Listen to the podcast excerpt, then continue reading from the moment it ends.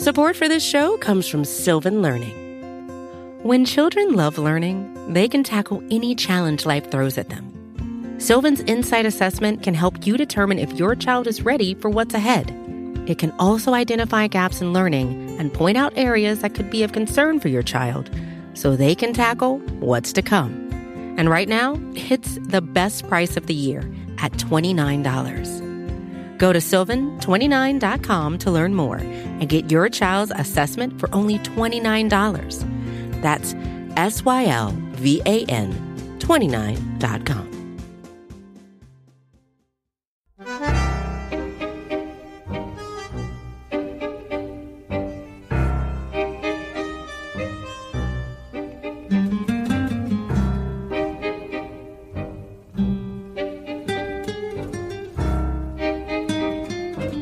Welcome to Food for Thought. Your table is now ready. Your servers will be Nate Geary and Bruce Nolan. Our specials today are cold hard facts and fresh hot takes. Can I get you started with? I'm sorry, just one moment. Can I get a little energy in here?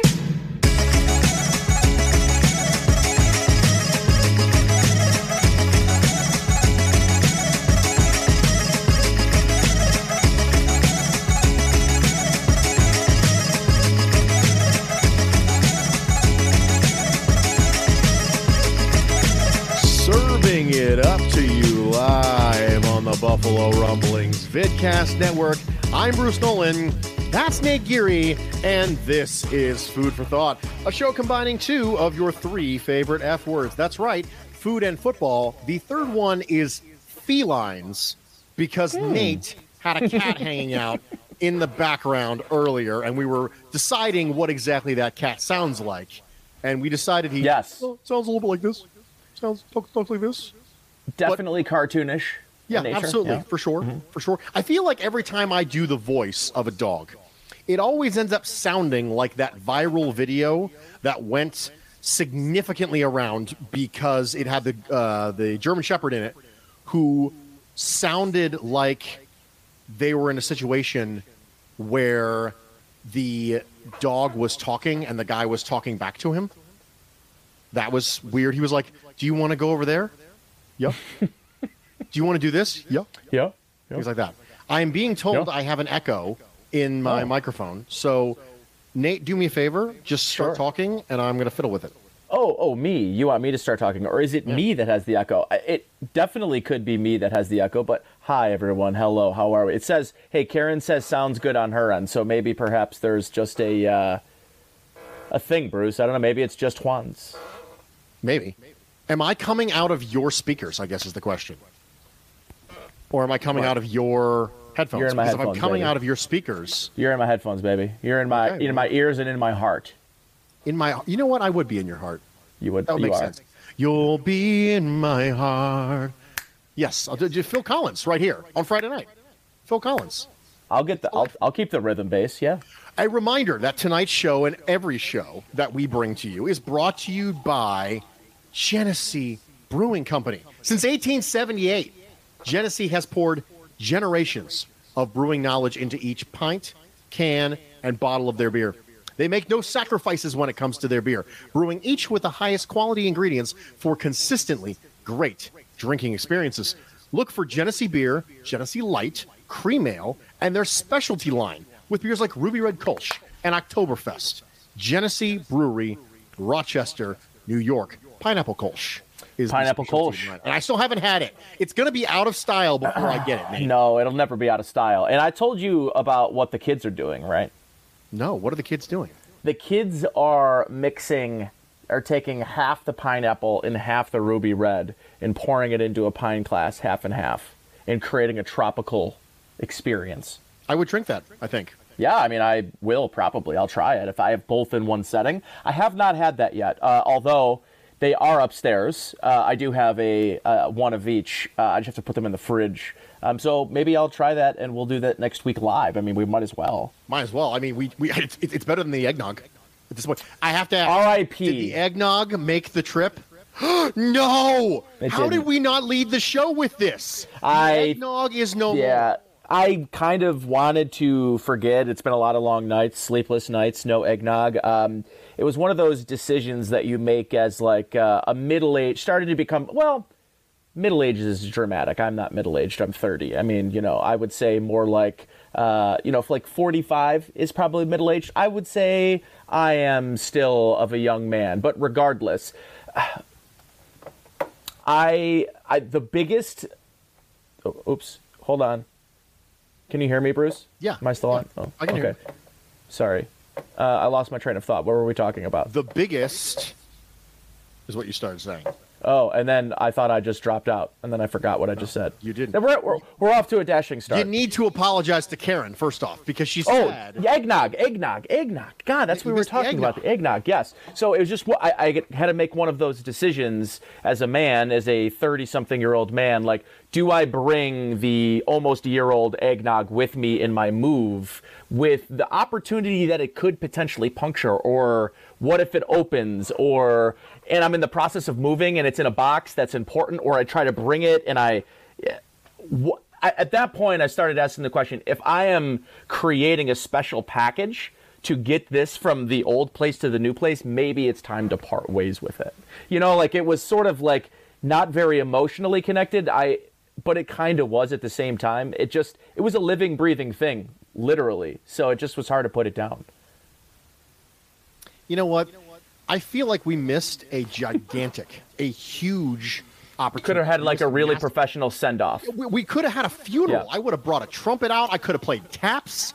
The whole thing would have happened. I would have. Content galore. Just the whole thing. It would have been amazing. Speaking of amazing, Michael, thank you so much for the super job, man. He says, finally watching live, guys. Love your show. I love, Love the it. fact that we have a first time live listener. Michael, do me a favor. Anybody out there, including Michael, who sends a super chat of $10 or more, make sure you send a message to at Nate Geary Sports mm-hmm. with your address and a screenshot of you doing the super chat and a screenshot of the the fact that you're following at Genesee Brewery on Twitter, and he will send you a pint glass. I will, uh, and just be sure that you uh, you actually I've got to open up my DMs again. That's that's actually a problem. You know, recently I had to close them. Dolphins fans, you know, you just you don't even want you don't want to keep it open. But I'll reopen my DMs so uh, Michael, you can shoot me a DM with that screenshot of you following Genesee Brewing Company, and just make sure you throw a screenshot. I'll if, if you say you're Michael, I'll know who you are, and make sure we get you taken care of. Get your uh, your shipping information, and I owe uh, uh, another two out for another listener as well. I figured I, I like to do them in bulk, so I'll get these ones out uh, at some point this week. Nate dropped the ball like the Dolphins not drafting Herbert. You know what? I love it. I absolutely love Liam. it. It's never a bad time to take a shot at it. Never. Liam, Love to hear of, it. In the history of football, never a bad time to take a shot at the Dolphins. In fact, I don't know if you listened to No. the Bruce exclusive this week, but the Bruce exclusive this week was about traits giving you options, and specifically, I talked about it Traits, because baby. of the discussion about Tua and arm strength that popped up. not We're not a trait for you. You doesn't arm strength's not a trait Doesn't, Tua. doesn't he doesn't check the box for me when it comes to arm strength. I would Um, agree. So we're going to talk about that later, and we're going to talk about the effusive, Sure. Yeah. flowering praise that gets hopped on, heaped on every single one of these quarterbacks. the sensationalize the sensationalization of uh, of, of quarterbacks in, in this league. Uh, yeah, we're gonna get into that. I, I've got a, a, a big time bone to pick with uh, with Davante Adams, with Tyreek Hill, with media. Uh, I'm gonna rant later. I'm excited. Well, I'm excited to hear the rant, but before we even get started, for those of you who are watching us live on YouTube, make sure that you make a note that Nate is in his new place this time. New digs. But New also, digs. the lighting is so good. Superb. It looks like he has a green screen. Like, does. This is real, it though. It literally looks like he has a green screen of some other dude's man cave behind him. That's how good Soon to be man. the cave. lighting is. Yes. Yeah, soon, to be, a man cave.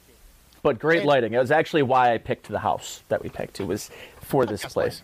You know what? It's just it's just you giving of yourself and Thinking about the brand. for right. the brand Thinking and the group brand. that we have as fans of food for thought. Foodies for thought, mind you, is what you would call these people. Indeed, Mm. you food would. For, food for thoughties, probably. Food for thoughties, I would say. Is food for thoughties. So speaking of great pairings, like Nate and I, who are great pairings, indeed. we're going to talk about food pairings tonight. We're going to kick it off with a discussion about food pairings. Now, mm-hmm. for the purposes of this discussion, food pairing, I specifically sent Nate a note. Mm-hmm. And when I sent him the note and text, I did a, a very typical Bruce thing, which is okay, well, let's define did. the thing we're talking about. That's a very Bruce thing to say, okay, for the purposes of this discussion, we're going to define food pairings as foods that are much better together than they are separate. That doesn't mean they can't be good separate. It just means they are in their ideal form when they are together. And Mr. Geary, I will allow you, much like you and I, better together, will allow you to start off. I love that. Um, this one was actually harder than you'd think um, because what you don't want to do is go generic with this, Bruce. This is not a generic podcast.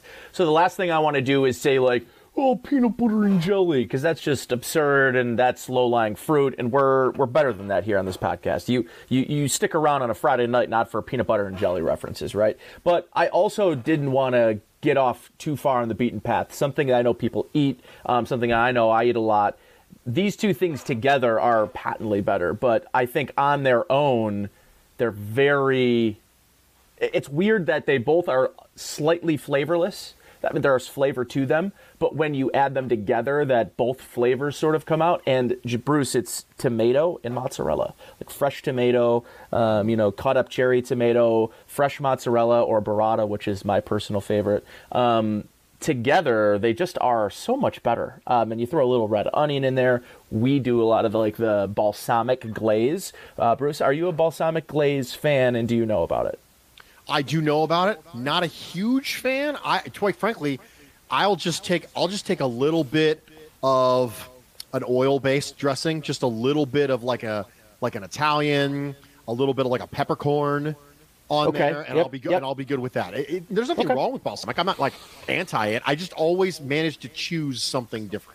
So the thing i like about the balsamic glaze right is it's on a, it's a little tube you, you don't have to put a lot on i like to put a little on my pizza it's a little thicker it's not like vinegar like the balsamic vinegar where it's like watery it's it's like a nice thick glaze and it goes great with just about everything but particularly tomato mozzarella preferably burrata fresh burrata right and by the way are you a fresh burrata guy where, where do you stand on cheeses because i know you're a cheese guy Yes, I am a cheese guy. I'm down with burrata. Absolutely, Okay. I'm down for it. Yes, absolutely. I've we we seek it out. So like if it's on the menu, we go out and it's like, yeah, they got burrata. What's with it? And I'm a big fan of pairing beets with it. She did it the other night. It was fantastic. Really? Roasted so Roasted my wife beets. told me out of the blue not too long ago. You know what I've been craving? And of course, it's like the most general question in the world. I can literally. Right. She goes, right. "You know what I've been craving?" I'm like, "I don't know." She said, "Beets," and I immediately busted out, of course, every single one of my Dwight impressions from The Office Bears. and beets. Um, have you tried golden beets? no. So that's really where the game changes for you on a beet. Um, you should get one regular beet and then one golden beet, and then cut them up, slice them up, roast them, and then throw them together in kind of like a, uh, you know, I would say a mix like around with that with the burrata and a little bit of balsamic glaze, maybe some tomatoes. Like that is that's home run city, dude. Yes, home run city. Okay, I'll make a note. Golden beets. Golden for me, beets. For me, the food pairing I decided to use was tomato soup and grilled cheese. Okay, so you went even more basic than me, so I feel vindicated. But we kept it simple. We kept it. Um, we kept it middle America. I didn't I didn't want to go crazy because I let me let me be, just be honest. We have other Bills roster room discussions that are food related coming later, and I went completely off the deep end. So did I. So I tried to keep this one a little bit a little bit grounded, and I went with Sure. piece of tomato soup. you wanted to I've stay in this cheese. planet. I appreciate Absolutely. that. I've had grilled Yeah. cheese without tomato soup. It's fine. I have very rarely had tomato soup without grilled cheese. I will tell you that. Very Hmm. rarely have I been like, you know what I want? Tomato soup. I My wife would be the like, same. grilled cheese? Nah, just tomato soup. She would look at me like I had three heads. She'd be like, what do you mean you're going to have tomato soup without grilled cheese? Hmm. So to me, tomato soup, grilled cheese, they're perfectly reasonable apart. I especially like the versatility of grilled cheese. You can do all sorts of different cheeses. You Sure. can throw any meats you want in there. You know, it becomes a melt at that point, so we can make an argument either whether or not it's a grilled cheese. I would make an argument it's not really a grilled cheese. Once you add meat to it, it now becomes a melt. That's a whole different story. But Right. Right. the point being that you can have both of them independently. and they're both fine, but they're ideal together. And I found that when you have a food that is supposed to be dipped, like it's it's transitionally dipped, right? That's the way it works. You eat it, you take a bite, you dip it, you double dip, you triple dip, you quadruple dip, drip, you quintuple dip, everything like that. it's almost like French dip and au jus. That Little bit. You just, you just you can't function without the other one. And so that's the reason why I went au jus is good. grilled cheese and tomato soup. So I, I've got two things to ask you. We have no guests tonight, so we can actually we can go in a little deeper on some of these conversations tonight than we normally do with uh, you know keeping that twenty minutes for our guest. And Bruce, I've got to ask you two things. Your your grilled cheese. What is your ideal bread, and what's your ideal cheese? So I like to mix my cheeses with grilled cheese. Okay. Um, I think you need something that melts really well, and I think you need Oil-based? that has yes, yes. Um, you butter the outside, obviously, of Yes. the bread. Yep. Um, I really like a big, a big hearty multigrain. I need it to hold up. Hmm. I need it to hold up. Um, I don't want any of that Multigrain. I don't want any of that bread where the bread itself, like if you can give me a good like brioche or a good like Texas toast, I'm good with that too. the point is that I need to hold up. You give Mm, Texas me some toast. flimsy white American bread, right? Just flimsy. By the time you're done with it, it's literally just going to be you're holding just melty cheese. That's it. Yeah. You're just holding it, and it just which is not always the worst thing. It's not. I agree. I but I agree. it's just not ideal.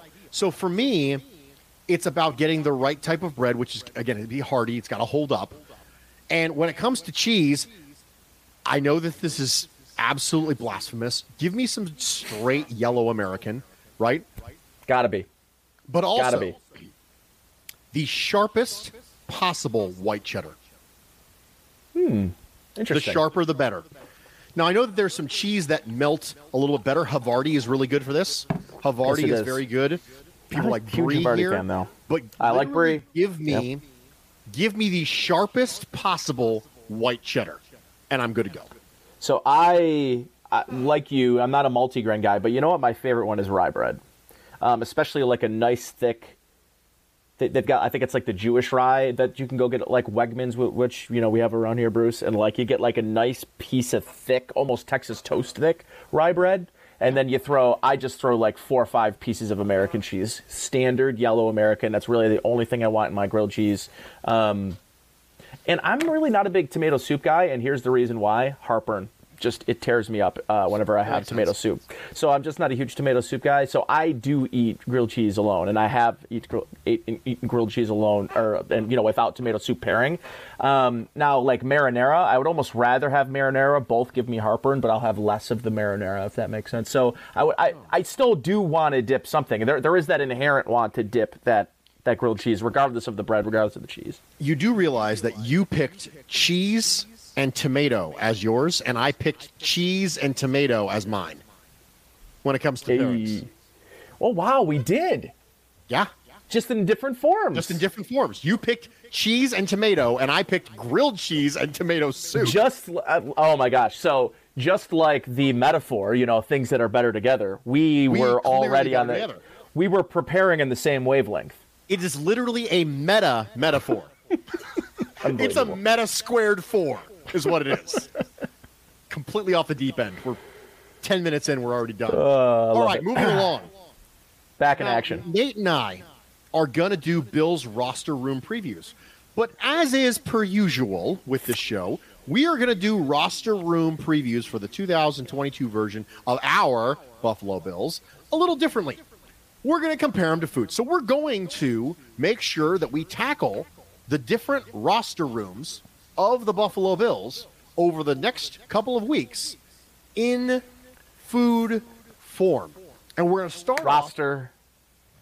I, this, this is the most exciting one we are well the most exciting thing for us getting into the season bruce. And i'm glad we sort of saved the best for the last these are the dog days of, of summer bruce. This is the stuff that you start to get bored. You're like where's football? Where's football? We're so close. OTAs mini camp mandatory. We're so close to, to that training camp but now in these in these uh, position room food comparisons this is going to be the best the next the, the next three or four weeks are going to be the the best shows we've ever put out by Absolutely. far And we're by going to far start with if the Bills quarterback room was a food.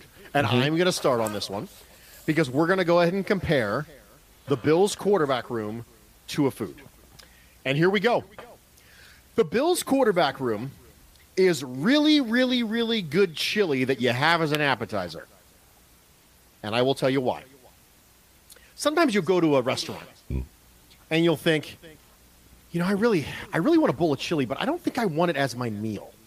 So what you'll do hmm. is you'll order the good chili, and you know they have good chili. You've been there before. You're a fan, but you're going to have it as an appetizer. Here's the problem with having really good chili as an appetizer.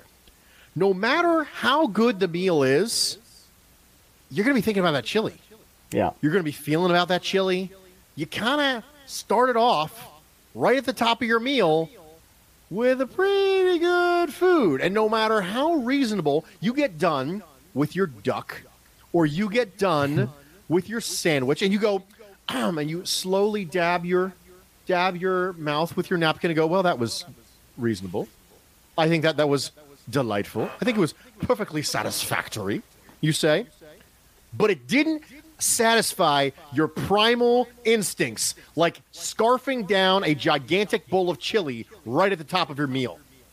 Just like no matter how reasonable you might feel Case Keenum is, and you're happy that you can have a nice, reasonable backup quarterback, no matter how reasonable he may be, it's not going to satisfy the urge like watching Josh Allen jump over a linebacker.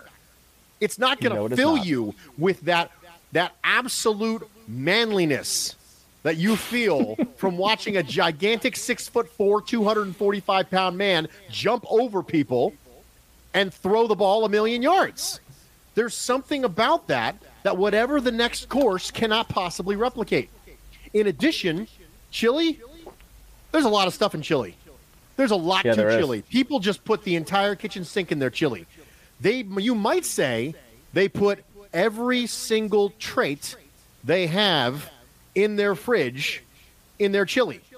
Much like Josh Allen, just a collection, just a bundle of all the traits, right? Tall and big and strong. He's got a big arm and he's athletic and just, just God was just sitting there and said, "I'm going to throw all the traits into Josh Allen. I'm just going to put all of them. In. Oh, by the way, we're going to make him handsome and likable too. Just throw it out there, right?" So, in all of these ways, the Bills quarterback room is like having a really good bowl of chili, but having it as an appetizer. Hmm. It's a good one, Bruce. Um, I like that you you phased in in your argument just about like the the chili is also the timing uh, of when the dish happens, right? Uh, emphasizing that it's that that first encore, right? Or it's or it's the first dish First that course, you yeah. have, the first course, right? Um, I like that. It's, that was very nuanced and layered, Bruce. Much like your chilies, I'm sure. Very layered, very nuanced. Lots of spices, I'm sure. For me, Bruce, um, the Bills quarterback room, for me, uh, and, and I wanted to look at it from a league perspective. So this isn't just the Bills quarterback room, but it's how they stack up with the rest of the league, right? I mean, that, that's kind of how you want to view these position groups. You want to look at them and you want to say, let's compare this to that. And like a lot of quarterback rooms, most are meh. You got if you have a starter, you probably don't have a lot of depth. So for me, this quarterback room is a lot like homemade pasta. You know, perfectly made, fresh pasta you take from cut and roll, cut and roll to right in the water. Couple, one, two, three minutes, pull it out. You've got some of the tastiest pasta in the world, right? Like for me, and the comparison of this Bills quarterback room, which I believe, Bruce, is, you know, in terms of you feel, to your point, the drop off between Josh Allen and Case Keenum is significant.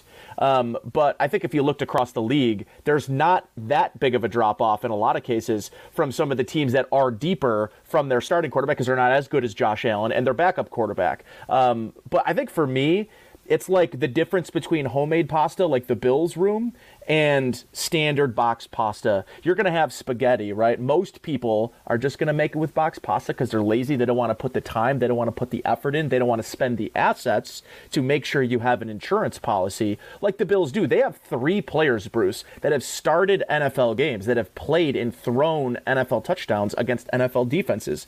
That is, a, I think, a huge advantage. Now, insurance is as good as you're going to make it, right? Like, and if you want to spend the time, Bruce, if you want to spend the assets, the energy into making sure you have the best possible pasta, you're going to make it yourself. You're going to roll it out. It's really, Bruce, not that hard. It's not a lot of ingredients. It's just a lot of, you know, you have to know how to do it, how to cut it right. You have to have the right equipment, of course. But I think at the end of the day, Bruce, it's better to be the homemade pasta in this in this instance. If Josh Allen misses three, four, five games in the course of a season, you feel like you have two guys that you can lean on rather than you know going to the box pasta when maybe you don't know what you're going to get, uh, and the quality is certainly not the same.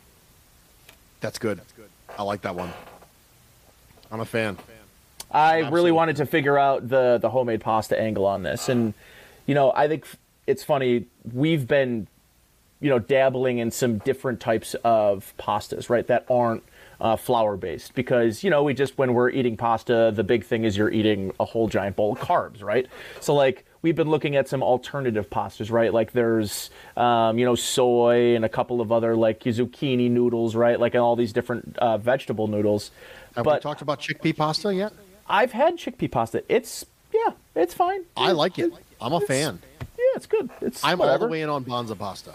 It's I, but I, kind of what I was getting though is like at the end of the day, I still always want to go with that flour route, right? And most teams in the NFL, they understand the value of having an insurance policy, but most teams, you don't have a lot of true quarterback competitions anymore in the NFL, right? Like you had, and is Atlanta? Is that maybe the Atlanta and maybe Seattle right now are the two teams that like Carolina. really have Carolina. Yep, I would agree with that. Carolina, absolutely. Like those are the true quarterback competitions, um, and the drop off between starter and backup are not that different. Pittsburgh's another one, right? There, the, I don't Oh, think yeah, the, the the separation between those guys are that different, like they are here in Buffalo. But that's actually a good thing, you know. Like you don't want to have a backup that you're spending all sorts of money on to back up for Josh Allen in case of emergency. Um, but I think you have a very capable guy in Case Keenum who you know has that rapport with Stefon Diggs, right? Like he's he's he knows how to uh, how to get the best out of Stefon Diggs, um, and I think if you had to put him in for a three, four, five game stretch, you're feeling much better than you would if you just have Matt Barkley, who I think is also capable and can come in and and win you football games and be a manager. I mean, he's proven that already over the course of his career. So I think they're just in a unique position of being, I think, by far the deepest in terms of skill. Um, but I think experience um, and capability in the league and knowing an NFL offense. Um, and a lot of teams do not have that luxury across the league, Bruce. They just don't. There's not, like, I think there's an offensive line problem in the NFL. There's not enough good ones. There's also not 32 starting caliber quarterbacks in the NFL, meaning there's a lot of guys that are in the middle, and that middle has a drop off point. Um, and that middle part is also not deep, Bruce. So it's to see the Bills have one, I think, you know, if you were to rank backup quarterbacks, Bruce, where does Case Keenum jump for you? Like three, four, five? Probably in that range, right? Yeah, he's a perfectly reasonable backup quarterback. I mean, you're looking at, you know, you're looking at. I mean, depends. Do you think Baker Mayfield's a backup quarterback right now? Does he count? You know what I mean? So I don't. I don't. Wouldn't count him. So yeah, I, I, I would put him up there. I mean, obviously Teddy Bridgewater, I put really, really, really high. And Yep. uh, ironically enough, he's in Miami, which is you know the subject of discussions. Indeed. But you know, the old adage is if you have two quarterbacks, you don't have one, and there's a reason hmm. for that. There's a reason for that. But thankfully, we have quarterbacks, multiples, and we have one who's clearly head and shoulders above the other, so we don't have to worry about that problem. But Indeed. they also have people to throw to. And the food simile for this week in the preview for the Bills' current wide receiver group is the Bills' current wide receiver group makes me feel like. Hmm. Nate, you get to lead off with the food simile. Yes, Can't wait. So uh, the Bills wide receiver room makes me feel like I'm at the original Pancake House and I get the Dutch apple. Right, like, uh, do you know what I'm talking about, Bruce? The big Dutch apple. When it comes out out of the, it's in the skillet. It comes out, and when it comes out, it's domed. Right, and the thing that I love about the Dutch apple is when it deflates. Right, and when it comes down in the middle, sometimes it's undercooked, and it's actually not a great experience. And but when it's perfectly cooked and it comes together it's nice and light and fluffy in the middle with all of that apple and all that like apple cinnamony sugary stuff um, like this bill's when i was thinking about this food simile bruce it actually created a little anxiety um, because outside of you know diggs and davis at the top right? And i'm i'm thinking about diggs and davis. That's when that dutch apple pie comes out of the oven and it's got this big old dome in the middle.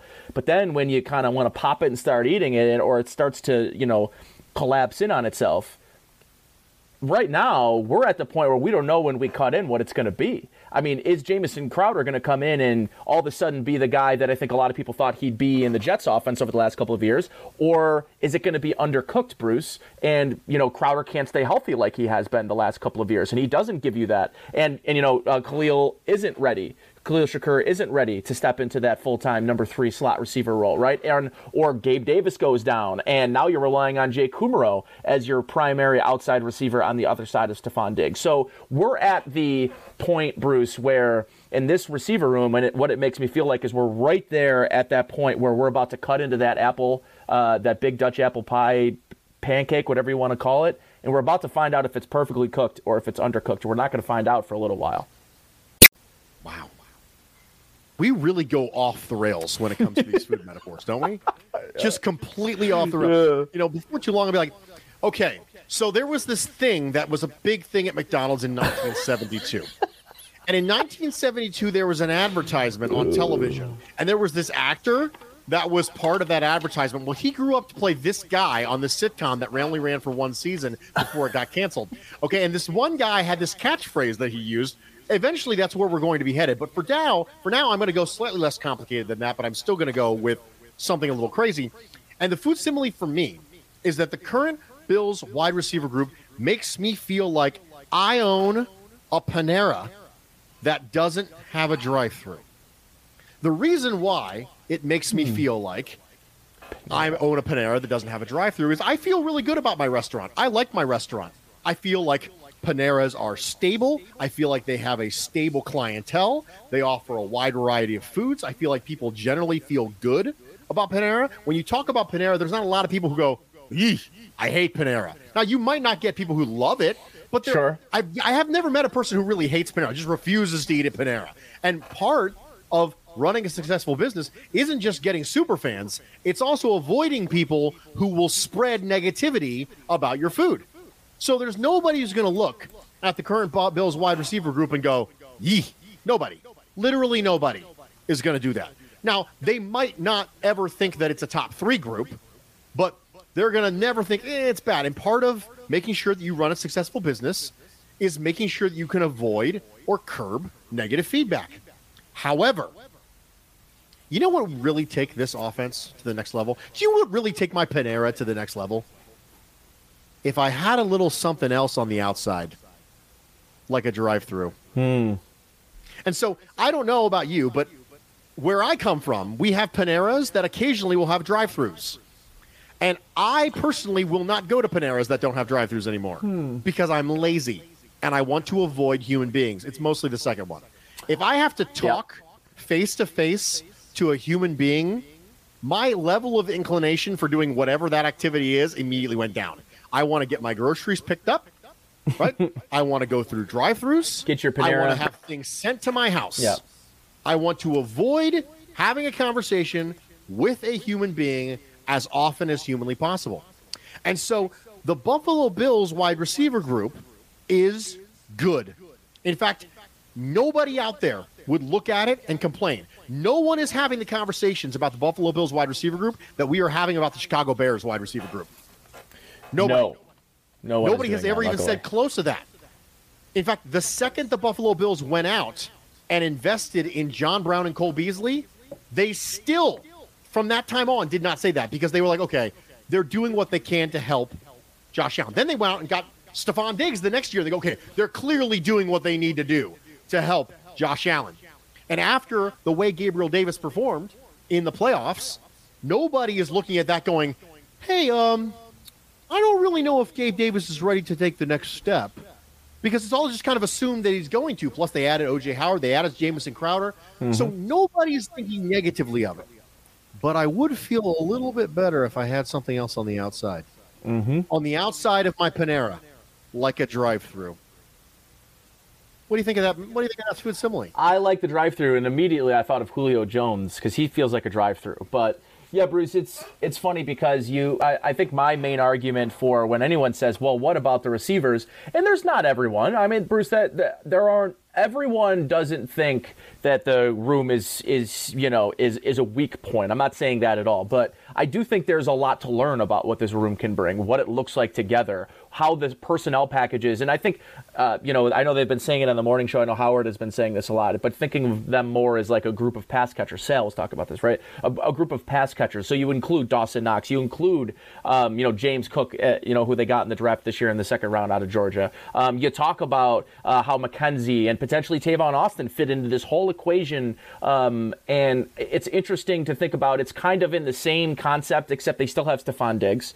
Um, that the Kansas City Chiefs, this evolution that they're going through, Bruce, right? Where they've gone from, okay, well, everything is built around what happens and how the defense defends Tyreek Hill. And that changes now. And now they become, in theory, right? Harder to defend because of the multiplicity of all the all of the different options that a Andy Reid has to design these schemes, but B how Patrick Mahomes can can execute those schemes. So I think for me, like it's it's that's the most interesting part of this is when you think about the puzzle that this whole thing is there's a lot of question marks. There's a lot of change on this offense, Bruce, more than I think maybe we've, we we, we have given it credit for this offseason. I haven't heard a lot of people talk about all of the change outside of the offensive coordinator, right? Like that gets a lot of the the attention, the Dorsey from, you know, from Brian Daboll, Bruce, but there is a lot of new faces to integrate into the offense in different ways. Not huge roles, Bruce, but those depth and those secondary roles um, that I think can sort of really round out an offense. And it's what makes an offense, I think, the best offenses so difficult to defend when you get on the field. And seeing what they're going to do with James Cook, and will they run two running backs out on the field at one time in, in, in certain packages? Start out looking like they're going to be, you know, with a fullback and two tight ends, um, and then they split out to five wide. And they have the guys that can do that and create mismatches if you're going to defend them in run packages. So, um, yeah, Bruce, I, there, there's a lot of questions that maybe we have not really gotten to thinking of or talking about because we've solely been fixated on the offensive coordinator change, which of course is a big change in itself. I just, you know, fundamentally, there this is going to be a different looking offense and there are going to be several new faces um, both on the offensive line and at the skill position player the one constant obviously is josh allen now, I have a really, really important question. Nate, do you have an in with the guy who runs the audio at the Bills games? Do you have an in there?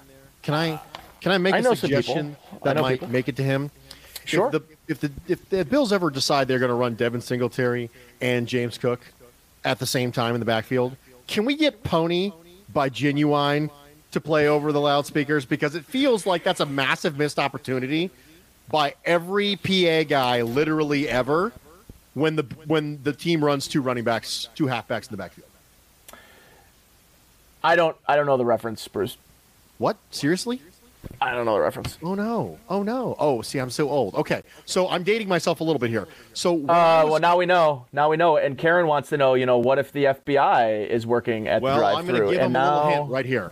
I am going to give them a little hint to my identity, and that is that when I was younger, when you ran two halfbacks in the same backfield, they called that a pony backfield. That was the term for that. You call it a pony. And so, of course, the song Pony by Ginuwine, um, which is a very popular song amongst dancers, um, Okay. could be played in the background when there was a pony backfield. Hmm. What year would this? Hold on. You know, I mean, I do have Google at my fingertips. I could. Yeah, I feel like you could absolutely do that. You could just, you know, just Google it. I don't think it's super old. 1996. Oh. I was Wow. five at the time. Oh no. Yeah. Yeah, so I wouldn't, I wouldn't, I don't think I would have known that one, Bruce. But it's okay. You were like eight at the time, right? Yeah, let's let's uh, let's go with that. Yeah. Yeah, no, I could tell by your reaction it was only one or two years difference. There oh yeah, no, that. I'm I'm I'm clearly just I'm clearly basically your. I, I might even be younger than you. You- this could be just a gigantic long con. You would be a Gen Zer this whole time. Yes, everything you know about me indicates Gen Z. I'm on TikTok. You just don't know it. Yeah, it's under the exclusive. That's why. Be ex- that's right. It's, it's, it's just the it's- it's- no, exclusive. It's, be exclusive. Be, Be exclusive. exclusive. Yes, On yes. TikTok. Yes. Yes. absolutely. We need to make that happen. So we are going to bust out the mailbag. If you Yes. have questions for us and want to drop us a line, uh, now would be the time in the comment section. But I have a email that was sent in to Food for Thought from Jeremy Gugino, and he said, "Bruce, I have lived in Boise for 16 years. My house is literally a mile from Boise State Football Stadium. However, I know nothing about Boise State football. I seriously couldn't pick the head coach out of a lineup. With that in mind, based upon your film study, do you think Khalil Shakir has the skill set to play on the outside at the NFL level? Like many in Bills hmm. Mafia, I'm a little concerned about our depth at boundary receiver. It's almost like he knew I was going to talk about Panera and the drive through on the outside. He says, P.S. I respect the hell out of you, but last week when you referred to Benny Goodman music as jazz, I threw up in my mouth a little bit. That's like calling the Jonas Brothers hip hop. Come on, you're better than that, Bruce. ha, he says. Okay, first off, I will defend myself. I recognize that Benny Goodman is the king of swing. Okay, I totally get that. But he is a jazz clarinet, clarinetist. Like that, that is that is what he is. Now I understand that he's known as the king of swing. I get that. But as a clarinetist, he is a jazz clarinetist. So I defend that to the death. I will continue to say that Benny Goodman is a jazz clarinetist. That's what he is.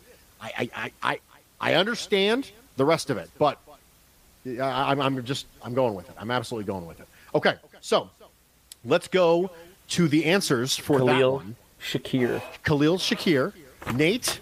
I'll let you take this one. Can Khalil Shakir play on the outside? He's, they're gonna. They, I mean, he's probably gonna try. I, I think you know where I see him starting the year um, is in a primary special teams role, and and kind of what he plays is probably not a guy that comes in as a primary boundary replacement um, when Diggs or when Davis comes off the field. But in talking a little bit about the conversation we were having about the positionless player, right? Like, I do think that you could see a lot of Dawson Knox lining up. Um, in the X position, I think you could see him lining up on the outside, right? Um, and I think if that's the case, Bruce, then you probably will see a little bit more of Jake Kumerow as well as a guy that is really their only depth, a true depth at primary outside receiver. I think the same questions you might have about Isaiah Hodgins for different reasons. He's more of a big nickel. He's got the body type that you look for in an outside receiver, and maybe that's why you're looking at a Khalil Shakir and saying, "Well, that's not the it's not the ideal outside boundary receiver body. He's not a Julio Jones. He's not 6'4", you know, 230 and change. Um, that's not what we're looking. He's not DK Metcalf, right? But I, neither is Stefon Diggs, right? And and and neither is in. I think Gabriel Davis is your traditional boundary receiver, but I really liked in the playoffs last year, Bruce, when they were able to move him in the slot and get him matched up against slot uh, corners uh, in that Kansas City defense. I thought that was a really big advantage for the Bills in that second half, and one of the things that sparked um, their comeback in that game um, was moving him into the slot, and that's where he was winning a lot in that game. So the question is whether or not or you know isn't whether or not guys can move in and bump in and play the inside. The question is if you want Diggs on the inside, if you want Gabriel Davis on the inside, who can be on the field that can play that boundary receiver? Because I don't really think that's Jamison Crowder, right? I think he's more of that Cole Beasley style, uh, more Cole Beasley type with better yards after catch potential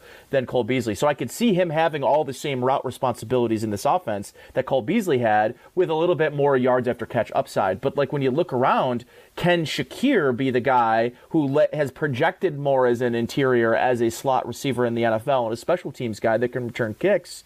Uh, the questions remain does he have the body type? Does he have the type of route running package walking into the league to play outside receiver? And I mean, he didn't do it a ton in college, but there's film out there if you want to go see it. If you want to make a point, you can find you know videos on YouTube and showing him getting reps at the outside receiver and winning at the college level. But um, I think for me in the NFL, he probably projects as that inside guy, and we'll see how he ultimately gets used. But you know, and maybe I heard one Bills live talking about him getting that more of like that Deebo Samuel role, like like the sort of the X factor role. Like, is this a guy that's going to be in motion? But I, I think that you know, is he going to take handoffs? Could he be a screen guy? Like, those are things that I think they might try to use him with. But boundary receiver, um, I don't think right away. I think that if that is the plan, Bruce, that's certainly going to be a work in progress. If if you know, if anything else.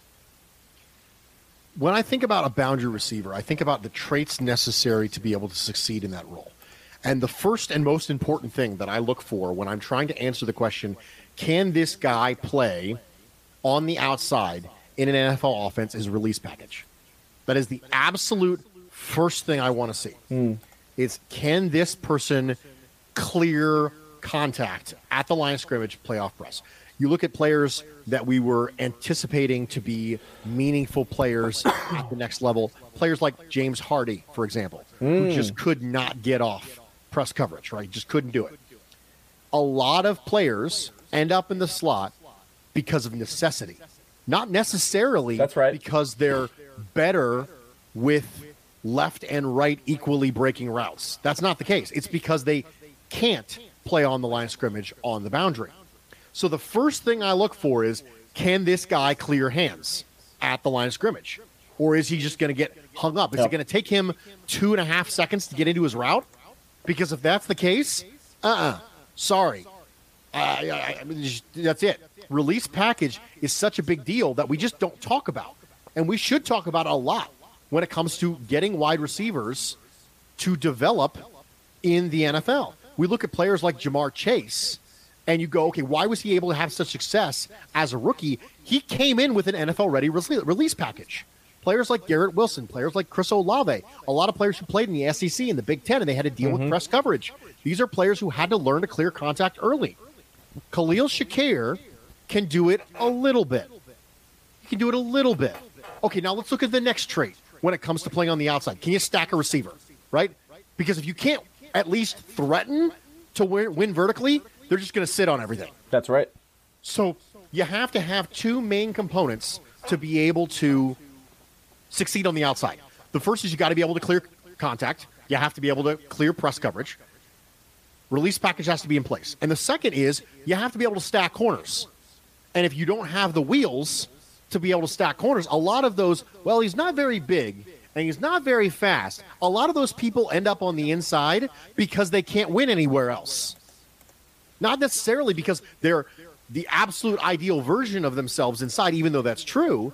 It's because they can't win otherwise. They Right. need the free release. So I think Shakir is better suited as a slot player. I don't Agreed. think it's a hard fast. Shakir did play on the outside in college. And he won't get pigeonholed. He'll get the opportunity to try it. He'll, he'll get the opportunity to try. I don't think Right. this this staff is going to walk in and say, "I'm sorry, you're just a slot player." Because let's be honest, Right. if if you can have him and Jamison Crowder on the field at the same time, you would prefer that as opposed to the other options. Just traits give you options, right? And options are good. So I think he's preferable as a slot, but I don't think it's impossible he could ever play on the outside. Very similar to players like Emmanuel Sanders you know, who, could, who was absolutely a smaller player, right? But he had release package. I think that as Could he got play older, inside, could play lot outside. Mm-hmm. more- Play inside, play outside, have that versatility. But Shakir has the speed to be able to do it, and I think that the release package can be developed to the point where he could do it as well. So I don't think it's a natural one-to-one fit, but I think it's something he could do. Liam in the comment section says, "Would you describe the state of the interior offensive line as tenuous or Hmm. stable?" Nate, tenuous or stable for the Bills' interior offensive line? stable. Um, and I think it's because of the depth. Um, you know, they're going to have Ike Boettger coming back from injury. Um, the versatility, right? Ryan Bates, if Saffold goes down, he can hop over. If they got to move Cody Ford in and bring him on the right side, you know, they have the ability to do that. Um, they still have Cody Ford, and I know a lot of people have given up and moved on from Cody Ford, but in terms of a depth interior offensive piece, um, you know, you're, you're not going to find a lot of second round um, talent. And and listen, he is that. He he is a good um, to medium good run blocker. It's it's in the pass sets that really hurt him. He does not have the foot speed um, to keep up on those.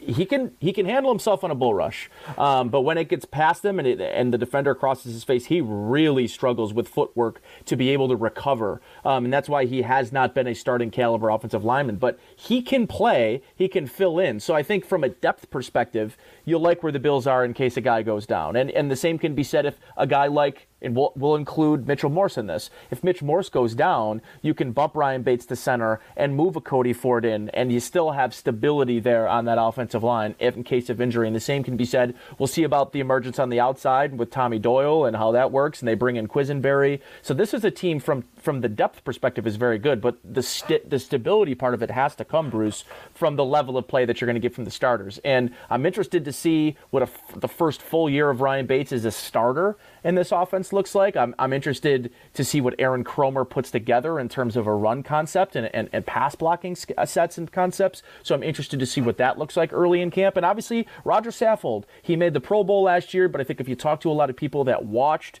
um, he is definitely on the downside of his career. But can you get better play? Here will be the standard, Bruce. Can you get better play from Roger Saffold than you got from Daryl Williams? Because if you can, that's a net win. And I think the Bills can come out better than they were last year. I think they're slightly deeper in terms of experience and guys that can come in and have a slight drop off, but not a monumental one, not a Bobby Hart level drop off like they would have had at times last year on the on the uh, on the outside on the offensive line at the edge. So um, all in all I would say stable is the word I'm using to describe. Now, how stable, I think, is a, is a separate conversation, but I'm certainly not throwing it under the uh, the tenuous bus. That's for sure. Yeah, if you force me to use only these two adjectives to describe it, right? I'm only allowed. You know how much I hate I hate being in a box, but yeah, you do. You hate that. I absolutely hate it. But if, if you have to make me use one of these two adjectives, the adjective that is closest, it's a little bit like having those multiple choice questions where they ask you which one of these is the most true. You're like, what the heck? Most true? What do you? But yes, the most true adjective in this case for me would be stable, and for all the reasons that that Nate said, I think that also I'm mm-hmm. comparing it to interior offensive line situations across the league.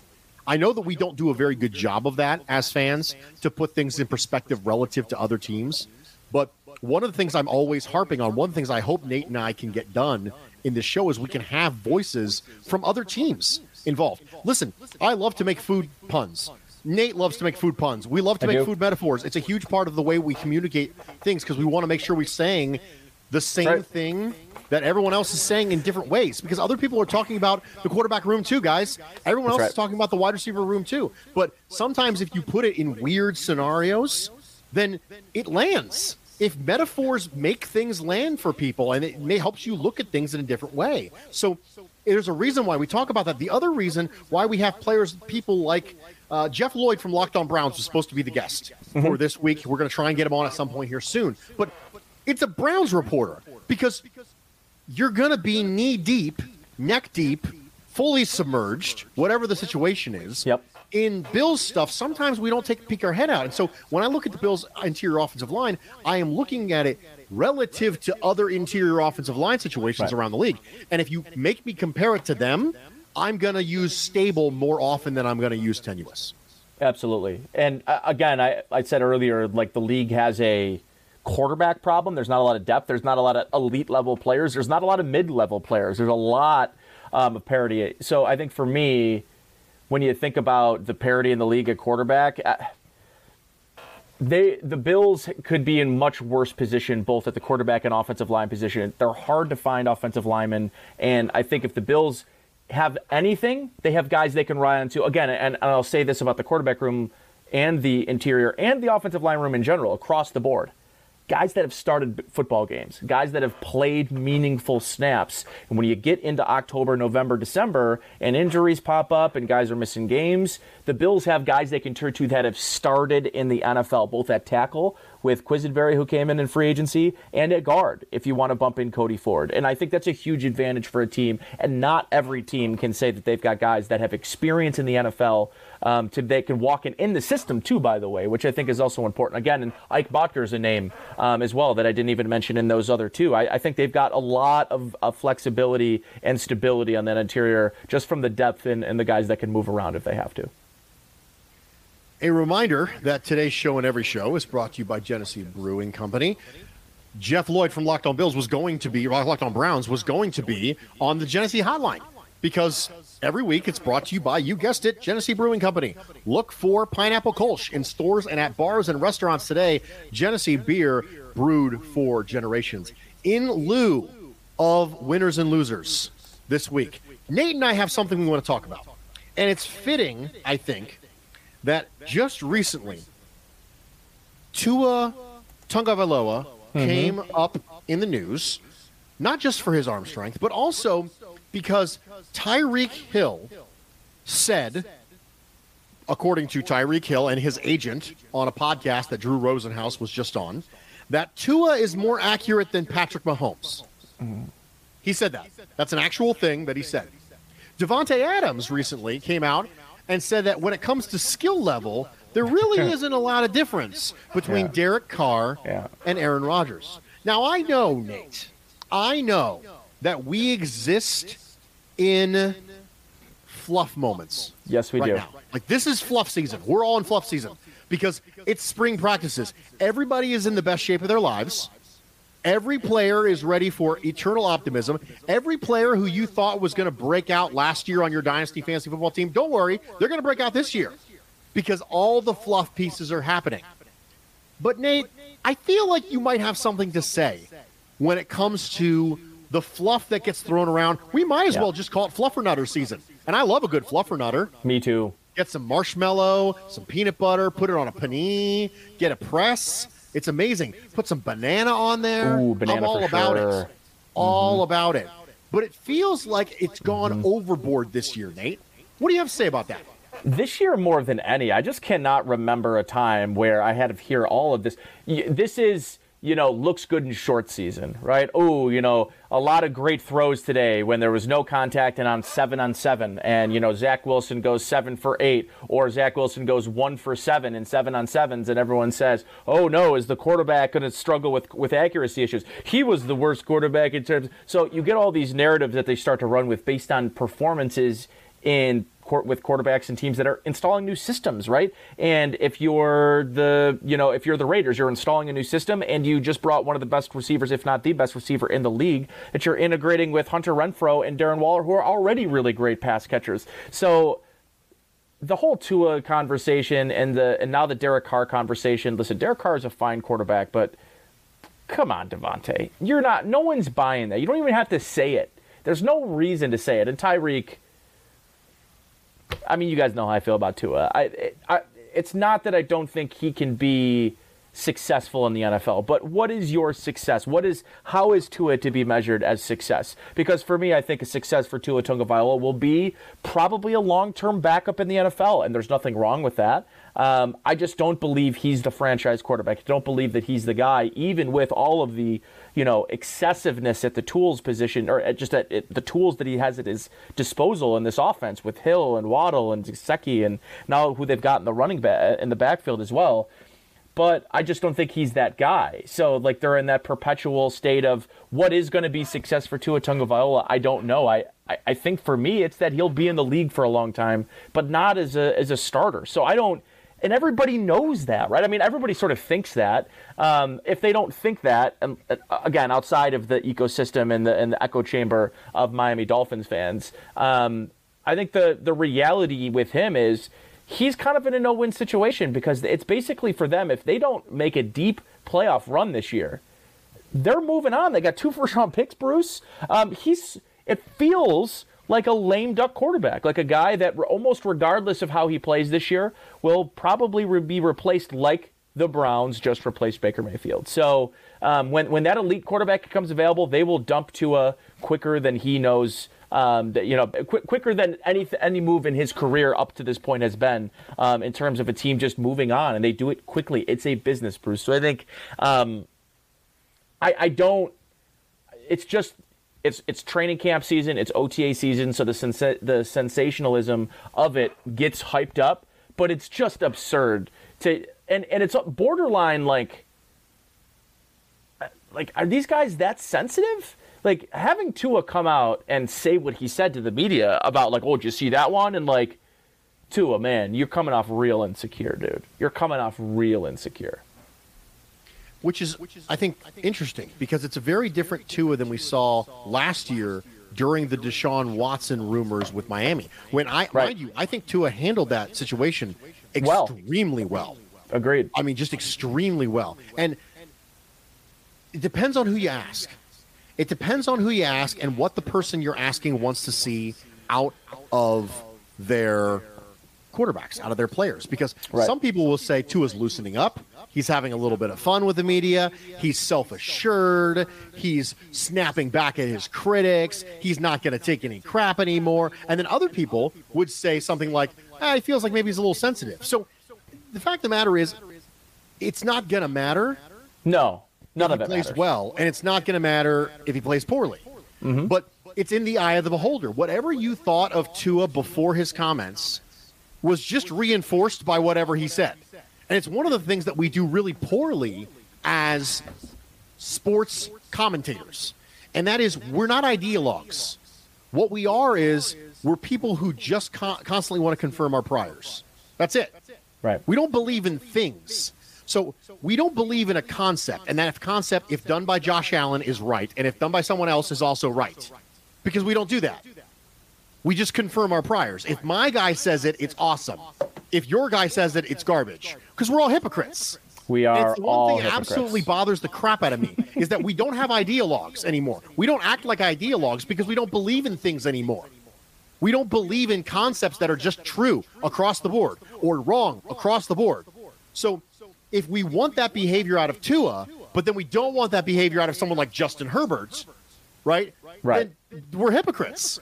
Now, Justin Herbert, of course, has, I mean, he's one of the most boring people, right, in the entire NFL. He's just fantastic when it comes to playing quarterback. He's a really, really good quarterback. Now, if you ask him about certain things that strike his interest, he'll light up like the 4th of July. But has he ever said anything that got quoted and from the front page of anything? He's just not a super quotable guy. And No, some people like their quarterbacks that way. And if you like your quarterbacks that way, then like the way that Tua uh, handled Deshaun Watson. Sure. If you don't like your quarterbacks that way, then like the way that Tua handled this one. When Josh Allen's feeling swaggerific and he says things like, one New York team, right. right? We all think that's great. But then if someone else does it, we're all like, oh, look at that guy. Look how arrogant he is. Look at that swagger. Look. He doesn't respect the process. Yeah. Right. Right. not Doesn't respect the game. He doesn't respect the game. You know, it's just we're, we're just all hypocrites, and it really bothers me because it starts to show up with the sensationalism this offseason. When someone comes in like LeSean McCoy and says what they mm. said about Josh Allen when he walked in the door, well, then it's fine. It's not sensationalism. It's fine. Even though Josh Allen, the year that LeSean McCoy said that, was not a very good quarterback. No, but he had the tools. He did have the tools. And and when you are when you watch Josh Allen through, and the second, listen, when you watch Josh Allen throw in his first training camp when that was open to the public, which I did, Bruce, I know why Shady McCoy said what he said. He watched. I, I mean, he probably saw the thing spin off his hand like he hadn't seen. And it turned out that he has one of the best arms in the league, if not in the league. So maybe, but like I, I, I guess I'm I'm more with it. The two guys that were named in this both would not be considered tool guys, right? Carr's No. not a tools guy. No. Either is Tua. So if you're gonna have, if you're gonna say these things, if you're gonna sensationalize it, like you're gonna sensationalize guys like Mahomes who could do freakish things that deserve that that attention and that all, all of the the talk about it when you're trying to hype up something it what it reminds me of is it's trying to like you know ooh here's this almond butter instead of this peanut butter like uh, Well, what are you doing like Davante Adams wasn't hyping up tools. He was hyping up skills. oh give me uh, tomato tomato No, nah. they're different. I did an entire podcast on skills not being traits. They're not the same thing because they're talking about. I mean, think about it. Davante Adams has played with Derek Carr before, so he has Yeah. you know a frame of reference. Yep. And he's talking about skills. Skills are things like ball placement, mechanics, things that can be learned, things that are significant swings from one way to another because they're things that can be learned over time. How it but wouldn't you say wouldn't you say arm strength and the and velocity those are traits, are not skills? I ar- arm strength is a trait. Mm-hmm. Uh, well, yeah, I would say arm strength is a trait, but velocity would be a skill. You can get more. You can get more velocity on a football. barely, barely. You can't. You there's no amount of training in the world that will make Tua Josh. Allen. No, no, but he doesn't have the trait that translates to the skill. Right. And the trait is arm So that's why I would, but I would say velocity is the skill of it. velocity is a manifestation. Oh, Bruce, I wish we, I wish you'd have brought this up at 9 a.m. or 9 p.m. It's not a skill. We, A skill uh, are we that has a fighting? Are we fighting about this of- next week?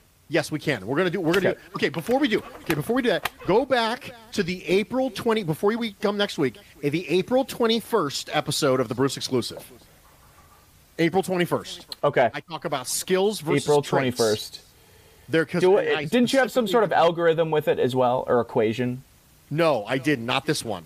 And then you're going to want to listen to that one, and then you're going to want to listen to the one for this week, which was, of course, the ninth.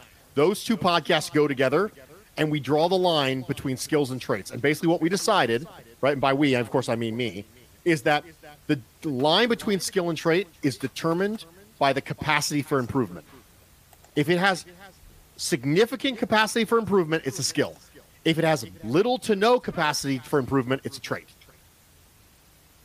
You can't. Okay, yeah. Well, Can you we'll- grow a little bit taller? Sure. Are you going to grow a lot of it taller? No.